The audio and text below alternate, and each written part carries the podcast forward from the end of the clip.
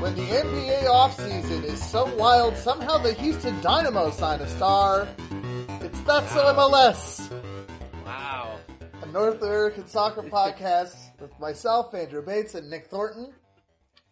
Yeah, that news story took me a little bit to uh, digest and figure out what the hell they meant was going on there. Of course, being a soccer fan, I was like, who is this handsome bearded man? I haven't heard of this guy. This is a big announcement for uh, someone I've never heard of, but right. it's MLS. The video, the video is so the video of, of James Harden has well. The, I actually took this first took this in as the MLS push alert, and uh, before you expand the alert, it just says uh, James Harden join NBA star James Harden joins the Houston Dynamo, Yeah. and then you hit the button and it says ownership group. hmm hmm Yeah. So here's to now be uh, clear, uh, James Harden is of the NBA is not playing soccer. He is owning part of the Houston Dynamo, which I would say um, might actually be better for them. So, Sure. like, maybe people actually come to games and stuff. Like, that would be cool. on the in the video he's sitting he posted a video to his his twitter account where where it's like at the the darkened houston dynamo locker room and then like a jersey metastasizes into a james harden jer- uh, dynamo jersey. And then he is sitting on a chair in the dynamo locker room wearing a soccer jersey. So you would be for you would be uh, forgiven if that was the idea. I feel like that was the idea you were meant to left leave, be left with. Yeah, it's a very uh, basketball star way of announcing his arrival to an ownership to his soccer team.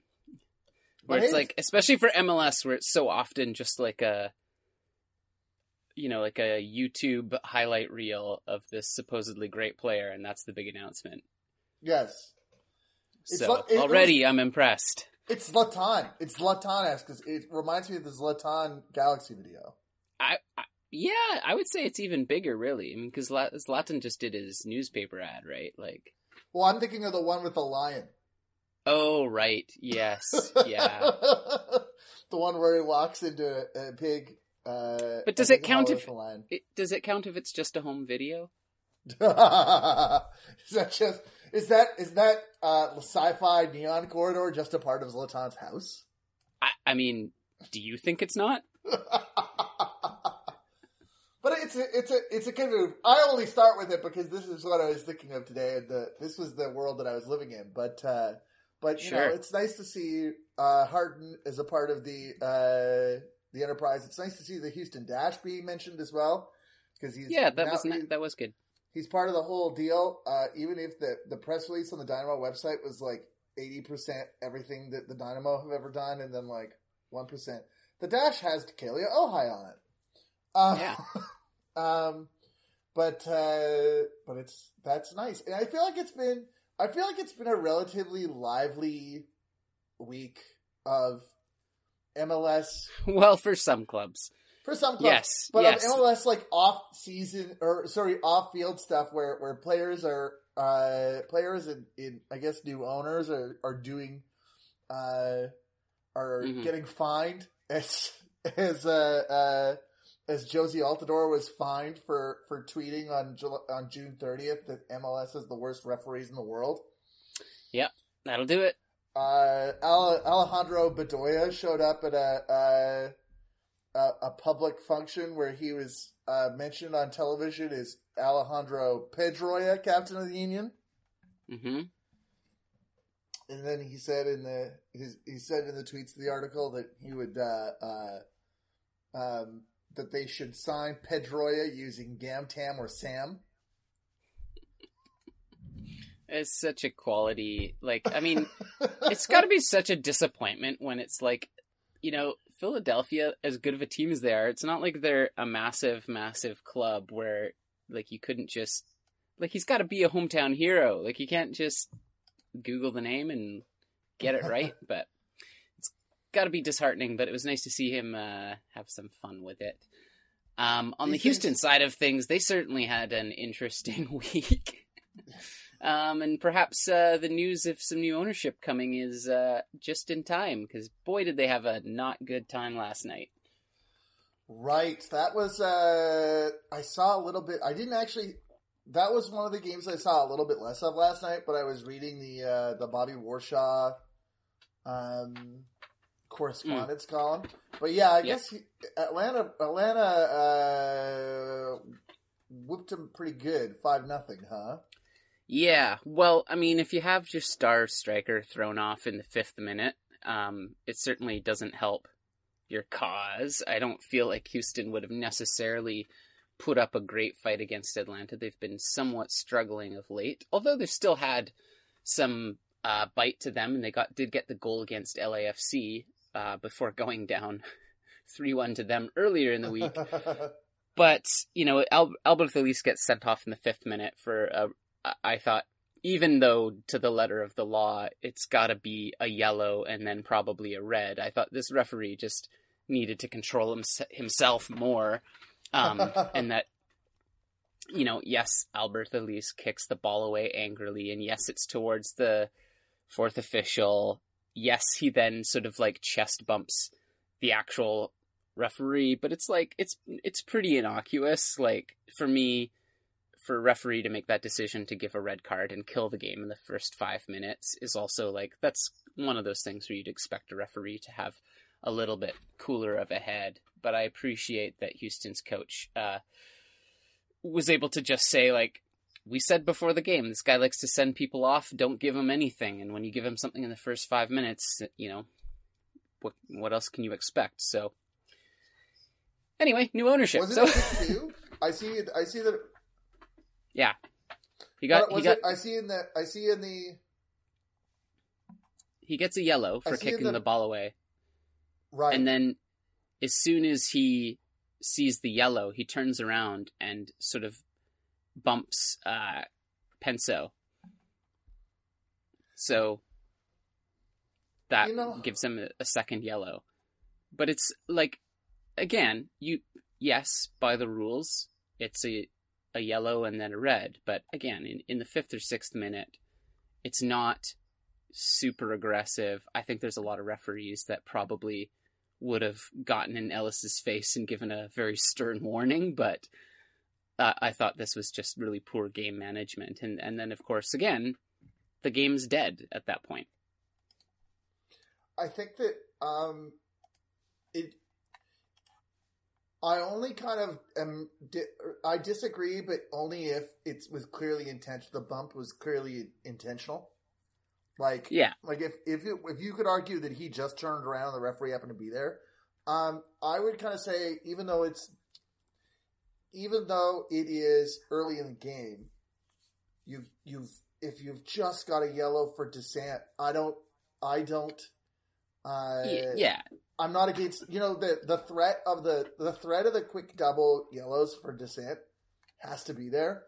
And I especially like if your coach has reminded you just before the game that that referee in particular has sent off your players before and is looking for reasons.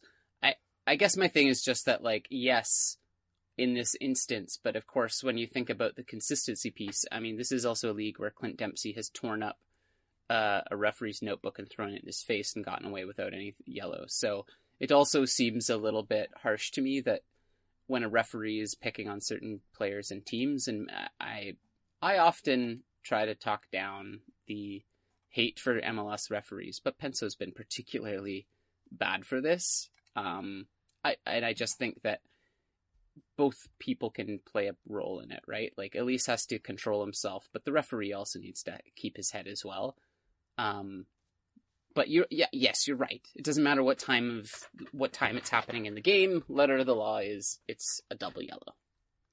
I think that the like it, it all depends on the relationship between the referee and, and the teams, and I think that one of the issues that MLS has is that it has these personalities. It has these referees who are personalities and and have specific relationships to the teams, and in not that it, they're encouraged to develop, but it's like, you know, once you've gotten, you know, once you're once you've gotten Chris Penso enough times, or you've gotten, um, oh, I had his name written down here in connection to another game, but uh, um, not Petrescu, but the other one that somebody that people have trouble with, where it's like you just feel like where where where coaches are saying like I can't believe I have this referee, and you're you're putting them in close proximity over and over without having any way of, of trying to build that relationship in a positive way. Yeah. It just becomes adversarial and that harms I feel like that does harm the game. Especially with a player like Elis, who yes, he's an aggressive forward, and certainly he's he's known for blowing his cool a couple of times, but you know, in the age of, there's also been significant work done in sports about uh, looking at statistically the number of times black players or racialized players are being called for certain things that other players aren't. I I also feel like in soccer it's also true of strikers like Elis who are are aggressive, Mhm. but certain referees are looking for absolutely any reason to send him off. And again, if, that's fine if you're going to do it with every single aggressive forward, but we don't see that consistency. We see it as um, ultimately a referee should be looking out for certain things with certain players who might have a reputation, but they should also be trying to view the game objectively Mhm. and being and knowing how to manage it. So I guess it's not it's less a case of I don't think it's the right call as I think that Penso is unable to control himself and is just a poor referee for that. That he rather than manage a game properly and rather than manage relationships with players properly, he he's just reaching to the back pocket to send someone off. And um it's it's definitely the fault lying with Elis here. That's a great. That's a great point. Both of them are great points, including the the um, the inequity in which leniency is, is given, and and just the fact that he needed to control himself. I was going to say the the name was Baldomero, Baldomero Toledo. Oh yeah, That's another guy where it's Holy like, Toledo.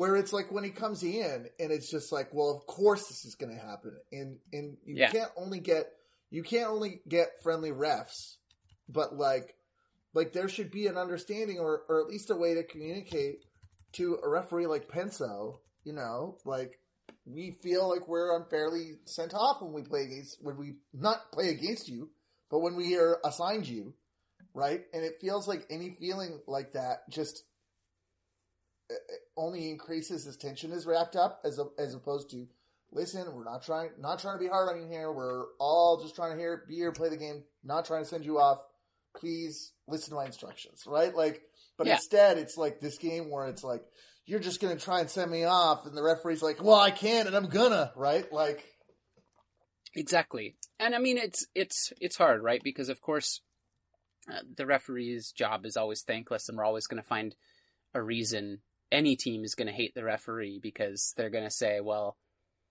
you know, this this coach or this referee is always making calls against me. And in in fairness as well, I think uh, despite Chapman sometimes being up and down, I think Allen Chapman's fairly good. Jair Marrufo, we've had problems with as Whitecaps fans, but I think overall has been a pretty consistent ref. Alan Kelly as well. Um, Drew Fischer has his nights. I'm just looking through the list of pro referees here to be like, are there any names here that jump out at me as people What- that are really what tra- what trauma do i associate with the names yeah, exactly. And then as soon as it, the first face I see is that of uh, Kevin Stott, and I'm like, no, no, no. Um, David Gantar's been all right as well. Like it's it's um it's just I think it's one of those things that is so hard for people like you and I to talk about because in all the commentary of MLS, this just comes up again and again and again, and it's hard to have an objective view of it. Um, so I try to usually err on the referee's side a little bit more just to bring some balance to it. But there's certainly some that you just go, you know, sometimes the only thing that's consistent is bad calls or, you know, players that they don't seem to like. am And i it's no secret that definitely there's players that receive preferential treatment from some of these refs. my feeling uh, that one of those players, and I actually wrote this down in my notes, was in uh, Montreal Dallas, Mm, where uh, you have uh, the late on. So it actually, you know, uh, ends up being okay. This is the game where um, This was a game that ended up being. Oh, am I thinking Minnesota Dallas? Oh yeah, so. I was just like- Yeah. yeah, in Minnesota, Dallas ends up being a one nothing game. Um, you know, there's a uh, some great. There's some there's some great work from Mannone earlier, but there's uh, not a lot happens until the 91st minute when uh, Mhm. Minnesota gets the goal to go ahead. Um, Greguš uh, does a, a great switch from the left, his left foot to his right foot to make a seam through the defense and sends it through, and, and Mason Toye jumps on the rebound. Now you have this very soon, like a couple minutes later, you have a penalty, and I have it before I even knew who the referee was. I write down in my notebook, uh, long speculative ball. Attacker seems to run into the closing defenders, not, and it wasn't called initially. This doesn't feel clear and obvious in any way. Next line. So of course Toledo gives it I because just it just feels so consistent that if something feels 100% like it can only go one way, leave it to Toledo to give it in the opposite direction. Yeah, I know, right? It just yeah, there's certain times where you just have to kind of like shake your head. I'm just pulling it up now again because I don't think I have like a specific note about it because if I do notes about every single PK call, then we would really be here all night. But yeah, But Mannone saved it, and, and this was another game. Uh, this was another game where I felt that, like, Mm, he hasn't been perfect, but he's been pretty good. And, and I think that that as a, you know, as a model for a player where I'm coming in on a loan, I I need to prove myself so that I can get minutes at my parent club at the end. mhm. and and I need to prove myself to my current teammates that I'm that I care about being here and that I want to do well. Uh, I think that this has been a great season for him uh, in terms of making his name. Oh, absolutely, yeah. And this is maybe a little bit of the uh, the soccer gods being on the the side of Minnesota here. um, and this just incredibly, incredibly late goal that comes from Toye is just uh, fantastic to see. Um, it really, I think this was a good sort of scrappy one, and I think is one where I'm still surprised that people don't quite accept that Minnesota is good. Um, but I, I thought that Dallas maybe had the slight edge here, and then um, of course with the PK call, it looks like they were they were going to get it. Um, so it's a good three points for Minnesota to keep them climbing up the table. Seven straight wins. That's unreal to think about from last year, isn't it? Yeah. Like, okay, well, and, and also th- this is not a team that had wholesale changes either. This is more or less the same squad that they had last year, with some tweaks. things. You know, we'll we'll talk about this a little bit later, but things can sometimes, like you know, given time, things can really you know build and and the same uh, the same set of a reasonably same set of players can have a really outstanding result. For example, let's talk about San Jose, who went away to LA Galaxy and won three nothing. This is so good. This this was one of my favorite results of the week because I also just I love the amount of just shtick they were getting too from LA Galaxy, like the amount the Galaxy were talking themselves up, like uh, uh, or three one. Galaxy got that early weird goal oh, three one. Yes, okay. I have because For some reason, Rolf Rolf Feltscher, who I've never heard of before in my life, got a goal in the second minute for a Galaxy, but then from there on out, it's just all San Jose. I feel like The- I feel like this this guy has been watching all of the defender uh, own goals that have been scored in recent weeks. And it's just like, what if I just do that? What if I do that, Yeah. but it's my team? Yeah, what if I do it for my team? Um, The one thing I'll say though is that despite San Jose's total 180 that they've done, is they still really look shaky defending some of these set plays because it's I think it's a corner where LA gets this goal and just early on Mhm. San Jose is a little bit switched off. So, um, I mean, we'll get to the Whitecaps in due time, but as the the team to play them next, I think that's something that the Whitecaps could exploit. That um, that being said, we've also been bad at it, but Otherwise, it's been- basically a San Jose party within three minutes, and then all of a sudden they're up through Vako and then Hoesen. so, Vako. Vako has really been uh, like like the team has has a number of players that can can perform. Um, but I feel like when they're really on, it's like the world is revolving around him a little bit. Yeah, absolutely. And it, it seems to be he, for me, he's also the player that like, um, if he's in form, everybody else is in form. Because it's literally, I think, three minutes after he scores, Hoesen takes a crack as well. Yes, and that's the he's the one. Yeah, and that's a that's a, a first assist from from Vako as well to Hoesen. So he's so he like scores and sets up at the same time. Well, not at the same time, but you know, in the same game. Mm-hmm. Let's talk about it just because you know we are uh, we we we finally got to see a game together. The San Jose's next get it opponent out of the is- way. is San Jose's next opponent is Vancouver, and, and we uh, we watched Vancouver Sporting Kansas City. This is my this was my second home game. This is the first time that I had a second home game in a season since I left Vancouver in 2012. In 2012, yeah, So, big moment for me. it was also the highlight for me. 2013, I think. Yes. Uh, yes, being at that game with you was definitely the highlight of that game. It was possibly the highlight of the game for other people as well who didn't even know us. Um, yes. this, I mean, it was very unfortunate that this is the game that you were back for, but my God, um, it really was difficult to watch at points because there just really wasn't a lot to look forward to in this game. Um, it came fresh off the news that Ali Adnan had been uh, officially transferred to the Whitecaps. The program had this big, had this big. ah, I'm not trying to be judgy, but this big kind of smug, like poster. Like I can't. Mm-hmm. See, hang we it- do spend money. I can't even hang it. Like I have the the the the promo from the Davies game still hanging at my work desk, and I can't even put this up because it's so goofy. It's like a picture of Ali Adnan that says he's staying or something like that, and it's just like, oh, guys. Oh, that's right. Actually, the highlight of this game was that I think it was around the 20th minute. Uh, for some reason, Alfonso Davies was in town Just and popped up. was just in front of the Southsiders and got a very nice, warm reception. Um, while the, his fo- former club collectively pooped the bed on field. Yeah, um, it sucks. I, I kind of wanted. I feel like just my what I gained is is is trying to think about the the mood around the team right now from from observing that. I went to also went to the warm up, which is they're they're starting doing like a, a beer garden at the Plaza of Nations.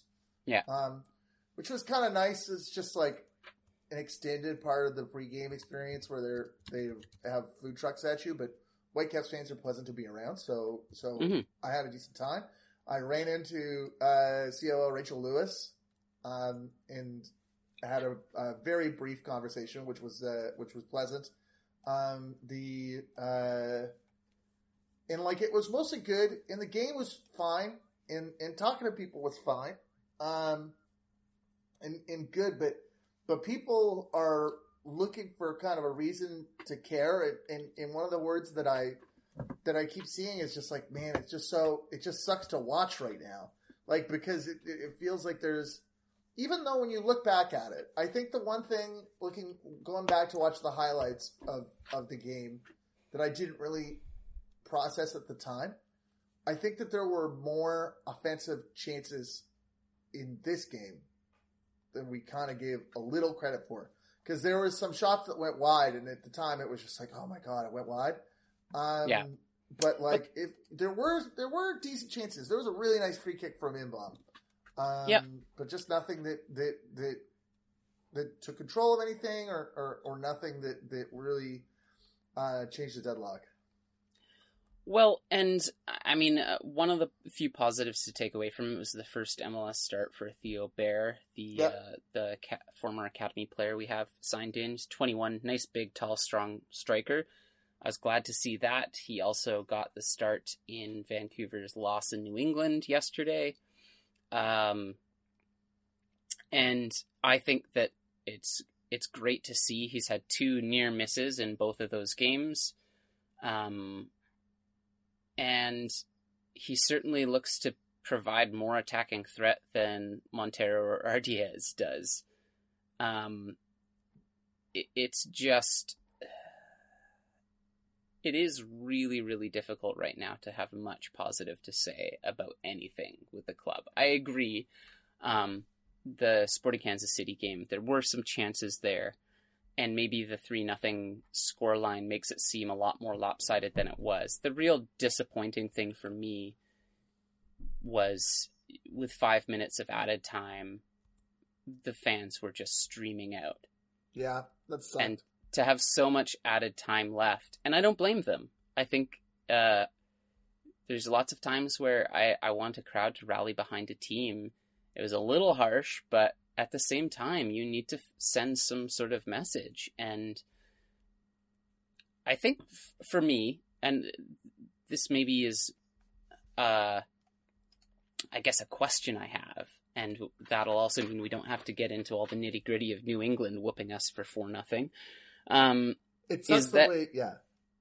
is, is I guess my question is, do you think Marc Dos Santos is being let off too lightly in this? Because so much of the anger for Whitecaps fans still seems to be at the ownership um, eh, for not spending money. And I'm just curious to know, do you think it's as easy as that? Or do you think that's the only reason that things are, are so bad right now? I've looked at I've looked at it a little bit. Um, it really sucks the way in which these both of these results kind of like metastized into worse games, where Mhm. it's like, you know, um, both games ended one nothing at the half, um, and just like sort of in in moments of lack of concentration in the second half when you really would like to have seen more. There's just more negatives that that, that pound down to to make the uh, comeback seem less possible. Um, the with Dos Santos, the the major thing I think of right now, uh, I ran into uh, my pal Victor, who Mhm. I had first met at a a away game in Toronto a couple years ago, and he's like, "I try to be a member of the Optimist Union, but I don't have a lot positive to say right now." And I maybe the the the read that I have is is not necessarily optimistic, but I, I'm trying to not be fatalistic as a result Mhm. of all this. But I have a firm thought, and the thought is that blowing up the team was the wrong move. Um, and because you know, one of my like like foundational things that I think about MLS when when people sign a major striker or a major star is that it usually takes one to two seasons for them to settle in and, and get good. Um, and it usually happens that way for expansion teams. And I think that unlike in other sports, there just isn't enough. Um, there just isn't enough other ways to, to generate assets within the league that you can like you. It's not. It's not like you can trade. It's not like in Major League Baseball where you can trade your five best players for picks, and Mm. then um, you might have a bad season or two, but then you have all of the players that you picked with all the with with all the draft picks because the Right. draft's not strong enough. You could try to you could Mm. try to roll the dice on signings, and you might get a cheap signing here or there that, that can really contribute, but they need Yeah. time to integrate. And and I think the non fatalistic. This is not an optimistic thing because I'm not saying that if this happens that it will have all made it worth it. But I Mhm. think that the the thing that you could look at is to say that the best possible scenario is that a squad like this becomes not magically better, but but once the year is completed and there's a chance to have a whole off season and preseason, that like in the way that we've seen a squad like Minnesota or San Jose do without you know minimum amounts of movement, Mhm. with only minimum amounts of movement, be able to to sort of click and work together a little bit better. I think that's possible, but I think that the there were some major gambles being made on players like Fredy Montero and uh, days and In-beom, and they haven't necessarily paid off the way that, that they needed to for this to work. I think the issue with the, the whole, and we talked about this being an issue at the time, is that by the issue with, with, with blowing it up with the assets that you have is that if if there's a possibility that look at the say there's a possibility we're competitive next year. Mhm. I don't think that there's a possibility that we are lead contenders unless we make a major signing. And and as a result, it means that I think that like we're competitive to be in the place that we were.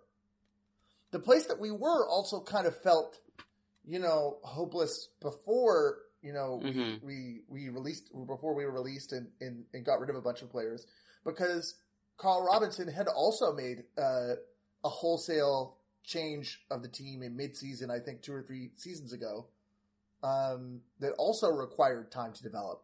So the team had, is is continuously going through this this uh, this like rinse and repeat of trying to to build chemistry back up together. And and I think that do I judge are we going too light or too hard on on Marc Dos Santos? Well, I think that as a coach, tactically, he's making okay decisions, and he's making. I I think that I don't think that the players have lost him. It doesn't appear that the culture is bad. Um, Mhm. I don't. I'm not against him necessarily, but I think that the player acquisition, whether and I can't blame. I don't necessarily have enough information to know whether or not the player acquisition philosophy of the Whitecaps is entirely his fault in terms of wanting to do this this this big blow up and then now that it hasn't really been panning out to to want to go out not want to go out and, and as a New England has or as a, a, a Portland has get one you know Liga MX striker to to try and, and rebalance the the the sinking ship. There's no Mhm. there's there appears to be no desire to do that. Um, and I would say that that is a problem. I don't know if that's his problem or if he wanted to come in and, and blow up the team, but you know, people I don't even talking. think it's. I don't even think it's necessarily ne- like necessary to to do that. I think that I mean New England was going on a run before they brought in Bou, who just happened to come in and score a, a wonder goal, and certainly it uh, within five minutes of seeing him play, you just go, he's a, he's a different kind of caliber of player. He's just he's in all the right places. His movement off the ball is fantastic. His passes are incredibly precise. He he just looks a much better player than most of the players he's playing with, and he's going to only enhance their ability to play well because he's got great ball distribution. He can obviously crack shots from lots of different places. Um, the thing for me with Vancouver is it just continues to be that tactically, I, I think that Marc Dos Santos has made some kind of head scratchers and had to really own up to them that this five at the back thing was not working for him. So he goes back to the old formation, but also, I mean, I posted a thing on Instagram where I was actually just taking a picture to illustrate how bad the Whitecaps positioning has been over the last few games. And I could feel it happening, but I couldn't even get the thing posted before New England scored off of that play and you have uh eight no, seven whitecaps shirts and there's four new england players and Nerwinski, I think, is the only player in position where he's goal side of his man marking. And you look at all the other defenders, and they're all facing uh, the same New England player, which leaves two unmarked in the middle and one completely unmarked on the far post and that's the player that scores. And I'm just thinking, like, right now in this screen cap, um, there's no threat really. Like, there shouldn't be a threat. There's seven players to four. You should everybody should be covered, but because of just lack of awareness, um, New England gets this second goal, and the really frustrating part about this, I'm like, this is basic. This is the most basic, basic, basic of defending principles. That to to not be p- positionally aware, where you have time and space, and you're defending, it, it's just completely unacceptable. And I don't know um, if it's something that Marc Dos Santos is going to pick on. I would imagine it would be, but it just really highlights um, for me how how out of sorts things are right now. That yes, granted, we saw the same type of thing with Minnesota and San Jose, and we've talked about their uh, their comebacks. Um, it, it's just really disturbing to me the number of things that were very much Marc Dos Santos's decisions, and those are the reasons why we're suffering right now. I, I My answer to my own question is I think he's getting off pretty light, and I'm not quite sure why he's being afforded so much uh, latitude because he's already all but admitted uh, not leaving enough MLS experience in the squad, getting rid of Kamara, playing a formation that the players weren't comfortable with, um, probably not having the right attacking players in place. So for me, it's not, I'm not saying he should go. I'm just saying at what point do we kind of maybe wake up to the reality that this is on the coach as well. Um, That's a good point. And, one and... big signing is not necessarily going to fix the problems that we've had up to this point. I've gotten some pushback this year from suggesting not even that he should be fired, but just that he is at risk of firing. Um, yeah. Well, and I didn't. I didn't ask that question on social media because I, I knew people would take it to mean I think he should be. But I'm honestly asking if Cavalry beat us in the Canadian Championship and San Jose beat us at home, both two entirely possible situations. I go, how how do you, with the animosity towards the club already?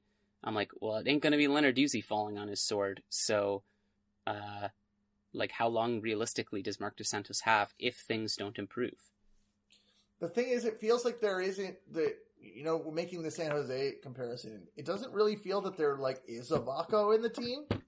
No, that could that could like all of a sudden sort of come back into focus and be good. But it's like the so I guess the issue here is that like whatever whoever you you judge to be the most responsible, um, what happened didn't work. So is the idea that if you leave Dos Santos more time to to prove that his his style can be effective, he that will happen. Maybe. Do you think that if you with more time, one player will get better? Probably not. Maybe playing together, they'll be like, okay, maybe. Uh, it's like, like, like, in which, in what, in what ways do you foresee that change could come that would be positive change? Yes is, is, is how I think you you judge that because I don't necessarily. The alternative is by saying that that just at, just tank a season, mm-hmm. and it'll and the next season will be better. I don't know that that is. That's is a much proper... more succinct way of putting it. Yeah, I, I, feel like that's kind of what some people are saying. And I'm like, well, I I don't know how that plays out and is successful. Because we I don't wanna... have a Vako, we don't have a Hoesen, we don't have a Chris Wondolowski, we don't have a Darwin Quintero. Like all those teams that have done about faces have a player that can step up. We currently don't. And I I just um I don't even want to be necessarily down on those players, but um they just haven't performed and they certainly don't look like they're in a, a real place where they're suddenly going to snap into it and and do incredibly well. This might be the time to sh- to shift gears and talk about a team that has done maybe not a 180, I, but a team that's won games. There's one more thing I kind of wanted to talk about in regards mm. to this, mostly because I went and looked, looked the numbers. But mm, this idea mm-hmm, that mm-hmm. this idea that um, the uh, this idea that it's the worst, this is the lowest point that the Whitecaps have ever been in MLS, which is potentially true. I if there's 12 games left in the season, if the Whitecaps win three of them, we will pass the points from the first season. If we win more than half of them, we'll pass the second worst season. So, uh, you know, small graces here and there. Yeah. Uh, but I think that if you if you take in Whitecaps memories, it's hard to find a rougher stretch of games than this. 14 goals against, one goal for in, in four games in the middle of a, a, a seven game winless run. That's tough, certainly. Um, but it's like, I think that if you think with the memories of the whole league, there have mm. been worse teams.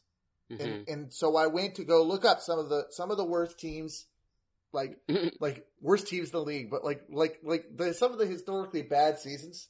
If you look at it, like the '99 New York New Jersey Metro Stars had a a 21 goals against, five goals for sequence. Wow, that's uh, pretty in, good. In uh, in what's that? That's uh that's seven games. No, that's eight games. uh, in the middle of a in the middle of a no win, fifteen loss, one draw run. Uh, Tampa Bay Mutiny, the 2001 final season of that team, had a a, a one win, thirteen loss run with a four game, fourteen goals against, fours goal four sequence. So slightly better than the the run the Caps have just been on. Zero three one six three two three zero. Uh, in, in three straight in three straight losses. The um, actually no, maybe one of those was a win. Yeah, one of those was a win. One of those four games, but it was you know 14, still fourteen goals against four goals for. But the Whitecap uh, Chivas USA 2005, their first season was uh, 15 goals against five goals for in five games. Very few of these games, all very few of these runs have a a, a one six Yeah. in them. Like 2007 TFC had a, a, a, a 19 goals against two goals for sequence in a eight loss, two tie run. And those are all just like a death by a thousand cuts things. So Mhm. I would say, not to say that this couldn't get worse, but it's like, I feel like it's important, it's important to remember what true misery is and that in the in the so so so I think that this is where we are now. the concentrated nature of the fact that it was six one, you know, six one three nothing four nothing, is significant uh, when you compare to some of the like the worst the the, Sure. the teams that are have been in the worst positions in the league, but there have been far worse teams that have been bad for far longer than Vancouver. I think that's that's that's what makes me still try to feel not so fatalist, even though I don't know how the team is going to get out of it. We also didn't know how San Jose was going to get out of it, Mhm. and like I don't know how the team is going to get out of it, but it's I'm trying to not have this this this feeling of of this is as bad as it could possibly get. Well, no, it could get worse, and it has been worse for teams. Yeah, and it very well could when uh, we play San Jose next week. So yeah, This not to rather. not to you know, and I want to knock on. I definitely want to knock on wood about that, but it, it it's. I think that we don't have it the worst. You know, when people say, "Oh well, MLS should just make," I've you know, you see some fans comments where they're just like, "Oh, MLS should force the team to to sell." It's like, well, it's not that bad. Have no, and and also that that literally just makes no sense. it makes no sense. No, Um, so for fortunes that have shifted a little bit, I want to I want to just zoom in on Cincinnati for a second here, um, because they got a another win over Chicago. Now Chicago's been struggling, but this for me was the perfect example of a team that has taken the exact pieces they had before when they were in Misery Town and turned it into something that finally worked. And specifically, so the end result was 2 1. Um, this is possibly competition for the worst penalty given here in just a game period. Um, but the soccer gods seem to play their part, and it's a missed penalty. Then a real penalty gets called for a handball. Um, Richey guesses right, but Gaitan sinks the rebound, um, which puts things level. But this, um, the Manny, the Manny, the Manneh Adi connection has finally paid off, and there's this great little midfield sequence where Manneh gets stuck in in midfield and sort of does this like two-footed stand-up tackle and just holds the ball up. And once he sees his uh, the guy he's marking run past him without the ball, Manneh picks it up, sees Adi. Adi just completely calmly um, gets into space, decides what shot he's going to take, and really calmly finishes it. And that for me was a great moment to go like, okay, here you go. This is how you take the components that you have that haven't been good, and you you work with them and you get them to perform because this is the kind of thing that we need to see. Something Manneh hasn't had in his game in MLS is uh, more bags of tricks to use other than this explosive speed he has. But if he can shift into a role where maybe he's dropping in behind, um, playing as a second striker with some good midfield play, all of a sudden that opens up a lot of opportunities to exploit with other teams where you've got a, a small, quick, and pacey player like Manneh who can come into the middle of the park and win a ball, uh, that's a pretty tasty thing to all of a sudden add to your offensive push. I felt that the uh, I thought his goal was I thought both Cincinnati goals were great. I thought that Manneh's shot was really like technically good as well. I thought that the uh, the the the shot placement choices were really well made in a in, yeah. in a quick in a quick second. The the first penalty and and you know this is also the same as the Toledo ones. You know as we as we've been talking about what's what's marginal and what's not, what's clear and obvious and what's not. Um, I really don't think it's possible that the laws of the game are different, but um, I'm really coming in against these body check penalties. Yeah, Where- I also think it's got to be inside the box. So in this case, in this case, it's funny. Waston is inside the box the whole time making the body check, and the person he's body checking is outside of the box. yeah, So like, if you're foul, like, okay, yes, Waston's inside the box, but ideally a penalty is given because you're fouling somebody inside the box, and they're also inside the box. But hey, I don't open think, to interpretation, I suppose. I think that you know, you know, um, only rules that have no room for wiggle room around stubs being up works for me. Rules that have no wiggle wiggle room around facial contact work for me. But I really don't think that the average person expects that there will be no body contact.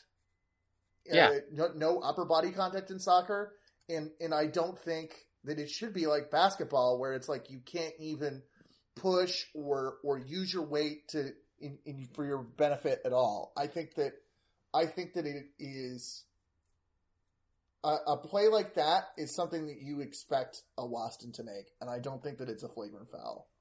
No, absolutely not, and certainly not a penalty. Um, and it was good that that penalty missed. So sometimes Yes. there's justice in the the, funny thing. thing in, in the highlight package is that uh, is that they actually don't show the missed penalty in the highlight package. The- I, um, I saw that. It's kind of clever, wasn't it? So I went and looked for it, and I found that there was an hour long rain delay at that time, like pretty Oh, much right right. afterwards. But it was like um, it was like a small sprinkling of rain, and then they kind of had to wait an hour for you know the the thunder check, where it's like, well, there was thunder within six miles, so everybody's got to stay put.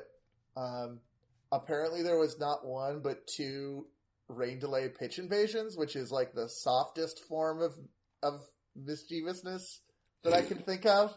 Quite It's like- possibly. A, a pitch invasion where I guess everybody is looking at the pitch, but nothing has happened, and you're you disrupt very little. Yeah. What I liked about Cincinnati in this game was, um, apart from some just smarter play, is that they absorbed a lot of pressure from Chicago, and I thought overall Chicago had an okay game, um, and probably should have capitalized on their chances better. But Cincinnati was a little bit more patient, didn't get themselves pulled out of position, and when they had their chances, they took them. And that's something that I think is, you know, there's still a lot of work to do for this squad, but they're going to keep climbing up and making um, their lives a little bit easier. And it's, again, proving that, okay, there's a squad here. Maybe there's four or five positions that you want to be looking at um, and seeing if you can bring in a couple players now and then over the, the winter bring in a couple more. But you, you have some bones there of a, a pretty decent squad. Mhm. I uh, I thought that Spencer Richey did great um, throughout the game, and it was unfortunate that the penalty happened the way it did. Yeah. Uh, as I was also doing that check, I found a tweet that suggested that a player encroached in the box and unfairly caused the penalty to be scored uh, on the rebound. I then realized that tweet was from 2012, but there Oh. actually is there actually is a player encroaching on the box that jumps in before the shot is taken that runs into the penalty box.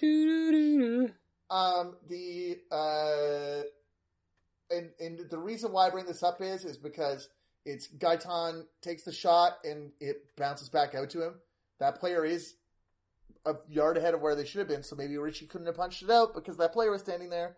But regardless of how you you, you call it, I hate PK rebound shots. I I think it's very unfair to the goalkeeper.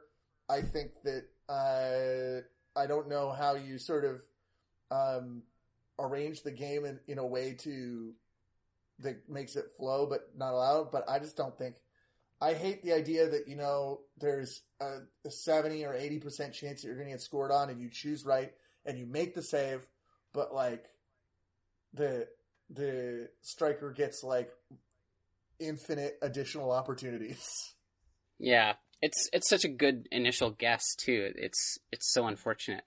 Um, w- we got a lot of games to get through here. Where do you want to go? Where in the um, world are we flying to next? Let's fly to uh, RSL. Uh, yeah, they, they, beat Philadelphia for nothing. Basically, sure I would com- I would com- I would really compare this to the San Jose game because it is all on the back of Jefferson Savarino. It sure is. I I thought you could get red cards for pulling down the pants of your opponents. Um, apparently not. But Savarino on the second goal. How many times has he scored this goal this season now? Like, is he just worried people are going to forget that he can hit from 35, 40 yards out? Because this is, I swear this is like the third or fourth time now he's scored this exact same goal. As many times as it works. I suppose so. Um, but talk about teams that know how to use the pieces they have. Savarino just like on his night he looks as good as anybody in MLS. Um, it's a really bizarre call uh, for the Philly goal being disallowed because I guess they determined that the ball is over goes over the line even though there's no real angle that shows it's clearly over the line and we get back into the territory of is it clear and obvious? But um, it, this one really felt like it was going to be RSL all night long anyway. And Philly admittedly kind of sinks their own ship. Like, um, once that second goal goes in, um, and then their goal is disallowed, the floodgates are kind of open. Um, Savarino just completely picks the pocket of one of the Philadelphia players, flicks it to Rusnak. Rusnak just fires it in uh, with a vengeance, and then Kreilach gets the fourth. And this is again where we see an RSL that's just they can beat anyone in MLS. We just don't know when. But yeah. I, I think we're beginning to see how. I think that I actually kind of felt that, at least in one camera angle that I saw, it seemed pretty obvious the ball is over the line, even if it curls back on and hits. Mm. And I feel like it it goes over the line in the air and then curls down and, and makes contact oh, with the on the line. That's yeah. my feeling. Right. Uh, I want to call uh, attention to the last goal because of just just how much it shows with Savarino. Like when you're on, you're on. Yeah, it's like there's a there's this cross forward that looks very speculative. It looks it gets to the defender first, and it looks like you know Savarino is not going to get it, and then he totally picks the pocket of the defender who has his back to him mm-hmm. and back heels the ball to oh yeah yeah yeah Kreilach, yeah. who's standing right it's, there. This is the oh, third that's goal. The, that's the, the, yeah the Rusnak goal yeah, but the that oh, back Rusnak, heel is yes. just it's like how do you, yeah just oozing confidence that again on his night he looks I mean he's playing with the confidence and skill of Carlos Vela like he's just he he doesn't do that every night but when he does it's a pretty tasty thing to watch and I think even on the Kreilach goal, he's sort of involved because he's pulling defenders off and opening up the space. So it, yeah, just such an important piece for them, and and just a complete riot of a game. Two uh, two mirror image games. Um, Portland two two Colorado, uh, mm-hmm. which is where you you uh, you start with Portland getting a defender own goal uh, by Tommy Smith, who jumps up, and I just think, why? It's a great goal. You, why would great. you head it? Why would you? Why would Tommy Smith head it like that? If it was supposed goal. to be a clearance, yeah, it's a great goal by Tommy Smith. Great on goal his own goal. it's a great header, though. Uh, like um, great uh, defending by by Lewis, who who, or sorry, no, Clark. Yes, mm-hmm. Shinya, there's this great like double triple chance where Shinyashiki comes in, is stoned by Clark, then Kamara shoots and uh, is uh, Clark stones him again. The there is a red card. Um, oh yeah, Cascante, his his like two studs up scissor kick on Kamara. wipes out poor Kei Kamara. That's And, a red uh, card. That's a red card. Abubakar's Abubakar comes around, is turning around, and his wild arm uh, smacks the attacker, conceding the penalty. Timbers take the lead, and then eventually Colorado scores to make it 2 2. So it's a 2 2 where the team that was. There's a 2 2 where the team that was behind. Uh, Mhm. or the team, yeah, the team that was was behind or, or or was drawn that then got a red card was able to was able to take a, a more com, um, commanding position. And then in DC 2 2 New England, this is where you see the evolving plan of Bruce Arena. Um, Teal runs onto a long ball and finds his, finds the goal. Hamid does some great work, but is scored on a, uh, a rebound. I love that he's down in a butterfly save Yeah. like it's hockey. Arena, for some reason, is wearing a black T-shirt. Um, Just trying to blend in, you know. Uh, the uh, the, the chip for DC's for, but then uh, DC scores two in a row. Um, a great chip overwhelms the keeper for that first goal, and then Zahibo gets a second yellow, and Rooney. Now the team that was behind capitalizes on that red card, uh, and Rooney scores this amazing free kick that that or Rooney hits this amazing free kick that is perfectly weighted to reach Quincy Amarikwa Yeah. um, who uh, who makes it two two. So two great, two very like interesting, spicy games that don't necessarily you know uh, aren't Change terribly, much. aren't terribly decisive, but in which a lot occurred. Yeah, absolutely, and and good to see uh, that Colorado game. That the goal from Nicholson uh, at the end there is just that deep run he decides to make at the top of the box. Uh, I love it. I love it. I love when a player late just decides they're like, all right, time to do something here, and rather than hit the pass or hit the cross, and they're just like, eh, I'm just gonna dribble in and have a crack at it, and it does the trick. It always sucks for a team when you get like like Houston when they get uh, the they're the recipient of the revenge comeback of this of the five nothing game after a team loses, but Atlanta did go to Seattle and lose. Um, due to this this goal, people call it a rainbow. They he rainbowed it in. Is that a term that I've Uh, heard? it's it's the first term time I've heard it, but the, we're talking about the Ruidíaz goal, yeah. yes. Yeah, that. pfft. I just. You know, I I love soccer and I I do like watching highlights, but I've watched this goal probably about sixty times now because it just does not get old. it's just so absurd. It's Well, it Reed- it takes so much work to do that. Um, go watch it. Go certainly go watch it. But but but what I would say is that he's played in by Roldan and he kind of corrals this bouncing chaotic ball uh, past past the first defender and then over another defender. I think that's the key that makes it like like a truly genius play. Is Mhm. that in one in one continuous move, it's like you so for some of these bounces, it's like it takes a, a bounce that is exactly the right amount of height that it needs to. Where it's like if you had tried to play it normally, it would have Mhm. would have been stopped. Yeah. But like it's the exact right of, amount of of uh, as as the Casper ads would put it, sink and bounce. Uh,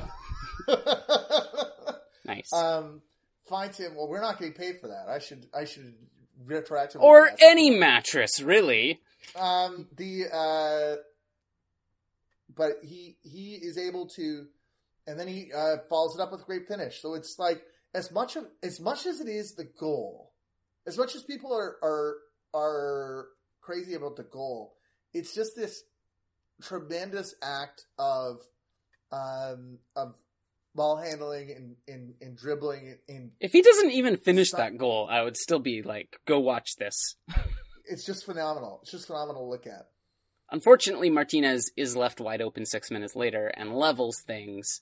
Um, it's a, kind of a chippy match too for a lot of it, um, which you would sort of expect with these two teams. But Jordan Morris, Jordan Jordan Morris, doing the work late on, um, and just blasts a crossover. And Harry Shipp, who had a heck of a game trying to sink something in, gets his rewards and uh, plays the hero. And Seattle walks away with three points. it's very it would have been very uh um it would have felt very unjust if Seattle had not won this game. Yeah, especially because it's against Atlanta, where who really don't didn't feel like they would have deserved to get anything out of it. Um, but but Shipp, who as you mentioned had some issues earlier in the game trying to get things happening, uh, he his header I love because, and again we're talking about bounces. Uh, he's very determined and heads it straight down at the ground where it bounces over the goalkeeper. Yeah, it's it's a great great play. Um, a Canadian team that has finally sort of turned things around, um, despite getting fined for uh, some off-field commentary. TFC beat Montreal two nothing. Um, for the first thirty minutes, it's actually mostly Montreal kind of knocking at the door, but uh, Pozuelo is continues just to be worth every penny and tease one up, and then um, Jozy gets uh, a real peach of a free kick deep in the stoppage time to make it two 0 and then later in the week, uh, well, last night actually, they went to New York Red Bulls and did them for 3 1. So fortunes seem to have turned around, and certainly we're seeing a, a, Toronto that is beginning to look a little bit like the Toronto of the past two seasons that we've we've seen. Yeah, I think that they're really, you know, I've I've been working on this taxonomy. Maybe we can do more of this next week of of like of like types of, of seasons that, that teams are having. And and certainly TFC is one where they've made this addition that really has has served to motivate them in Pozuelo. Um, yeah. The I think that that they the the Toronto Montreal rivalry has in some years felt very vital, and some in other years not necessarily like not necessarily the most uh, certainly last year, you know, TFC didn't have a lot going on, so it didn't feel as as weighted. Mm-hmm. But this was a game where you had both teams going at it real hard. Uh, Jackson Hamel uh, snapping one at close range, but Quentin Quentin Westberg gets it. Um, I thought Westberg had a great game. Um, the Montreal came in with a lot of uh, effort, but TFC just has the quality when everything is is working. Mm-hmm. Absolutely. Um, New York Red Bulls had uh, okay start to the week against New York City FC. Uh, I think many people are now saying basically we're given this three points from a very strange uh, call that was uh, the referee points to the corner flag for uh or sorry signals that it's meant to be a throw in and then gets called as a corner somehow, which means that the Red Bulls score. Um, but I think again, all things being equal, it sort of evens out when Toronto goes and beats them. So the the East continues to be a little bit up and down. Elsewhere in the East, uh, two clubs that or one club that's really been struggling is Columbus. They lost to Orlando yeah. midweek. Um, Benji Michel gets a nice little goal to give something to Orlando. Not a great game overall. And Columbus just really desperate for signs of life. And then uh, last night we're able to finally get a point, score some goals, and grabbing a point very much needed because I was trying to think of when they'd last scored a goal. And I was like, was it May or June? Like how just how long has it been? Because it's not even just losing games, but in a similar position to the Whitecaps, where just struggling to even get a goal and show that you're in it. So it was great to see them get the point uh, against again a Chicago side that has been struggling, but still has been showing signs of life. Columbus is struggling a little bit before Zach Steffen left, mm-hmm. um, but I do kind of have this feeling that you're right that it's goals. It's not the goalkeeper. It's not the goalkeeper's fault that they've been in the position that they are in, but it's more about a team losing its leader. Mm. You know what I mean? Like where where where he was somebody that you wanted to play for. He's somebody that you wanted to do well for while he was like you know in the remaining games that he was there, and somebody that you could trust to think well, like maybe Steffen could keep us in it. You know, I, I, I yeah. feel like there's the loss of as much as anything, the loss of identity of having your star not there. Oh yeah. Well, and I think I mean obviously losing Higuaín as well that that doesn't help things, but um, you know they just need to find a way to to try to stick together and not completely throw in the towel. But certainly tough times in Columbus. Um, Zardes has been up and down, but he got uh, a goal last night, so it, it's there's something still there. It's not particularly positive. I don't think we can really say, you know, their season is, is salvageable in any major way, but this is the point also where you want to see a club um, be able to finish at least um, as high as they can, right? And I think that's what we saw last season with San Jose, for instance. Like, despite a really poor season, late into that, they they did start to put some pieces together and at least win some games and go, all right, well, if we're not climbing up the table, we might as well knock off some of our opponents. And they did it with uh, great aplomb. Absolutely. Um, the uh, the the the one um, pet peeve that I had in this match when I was watching the highlights is this this play where Orlando shoots wide and the goalkeeper is diving and it rolls wide and the goalkeeper say, "Oh, that was a that was tough. He had Bendik beaten there." no, he didn't, because Bendik was in the right place.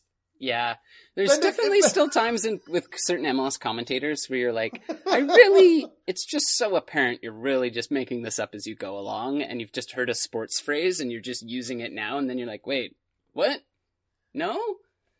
If a goalkeeper dives and covers the corner, and the ball physically moves past the goalkeeper, but it's outside of the goalpost, it was beaten. a successful save. It was not a you.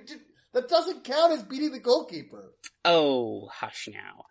Well, let's take things home here with uh, the one last result I think that we have to talk about is is an, another earlier one um, was LAFC the, the Houston game, yeah. um, and again where Houston took the early lead and actually looked the better side for lots of this. Definitely, I mean this is an LAFC that had Vela and Rossi on the bench, so we saw a little bit of squad rotation but just some real magical defending and Houston not taking their chances meant that LAFC won quite tidily and continues to completely dominate not just the Western Conference, but all of soccer in North America. Just uh, sitting real nice with 46 points, which is 10 ahead of Philadelphia in the East.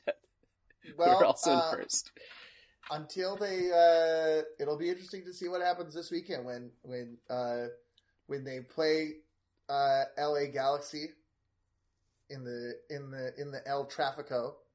Um, and until then, where can we find you online? You can find me online on Twitter and the Instagram, pointing out defending positional errors at That's So MLS. Where can we find you? You can find me on Twitter at Team Bates, www.team-bates.com. Uh, you can find this podcast at that'somemls.com and on Apple Podcasts. Absolutely. Wherever you can, uh, wherever good podcasts are found. And one quick little thing I just wanted to mention as uh, Ooh, Gio Savarese. Do that. Do that. Gio Savarese's uh, father passed away this week. It was very nice to see the Portland Timbers fans and team rally around him. He had to miss miss a game to to fly home, and then his father passed right after. So just a a little shout out to to him and also the Portland community for rallying behind him in uh, just a really crappy time. But it, it's nice to see communities do that, and it, you could obviously see it meant a lot to him. So just uh, thoughts with him and his family. Our condolences, absolutely. Until next week, don't uh, slightly body check a player and get sent off. Uh, well, and and don't bump into a referee in the fifth minute. Don't slightly don't slightly body check a referee is a pretty good general rule. Okay, I'll give you that one.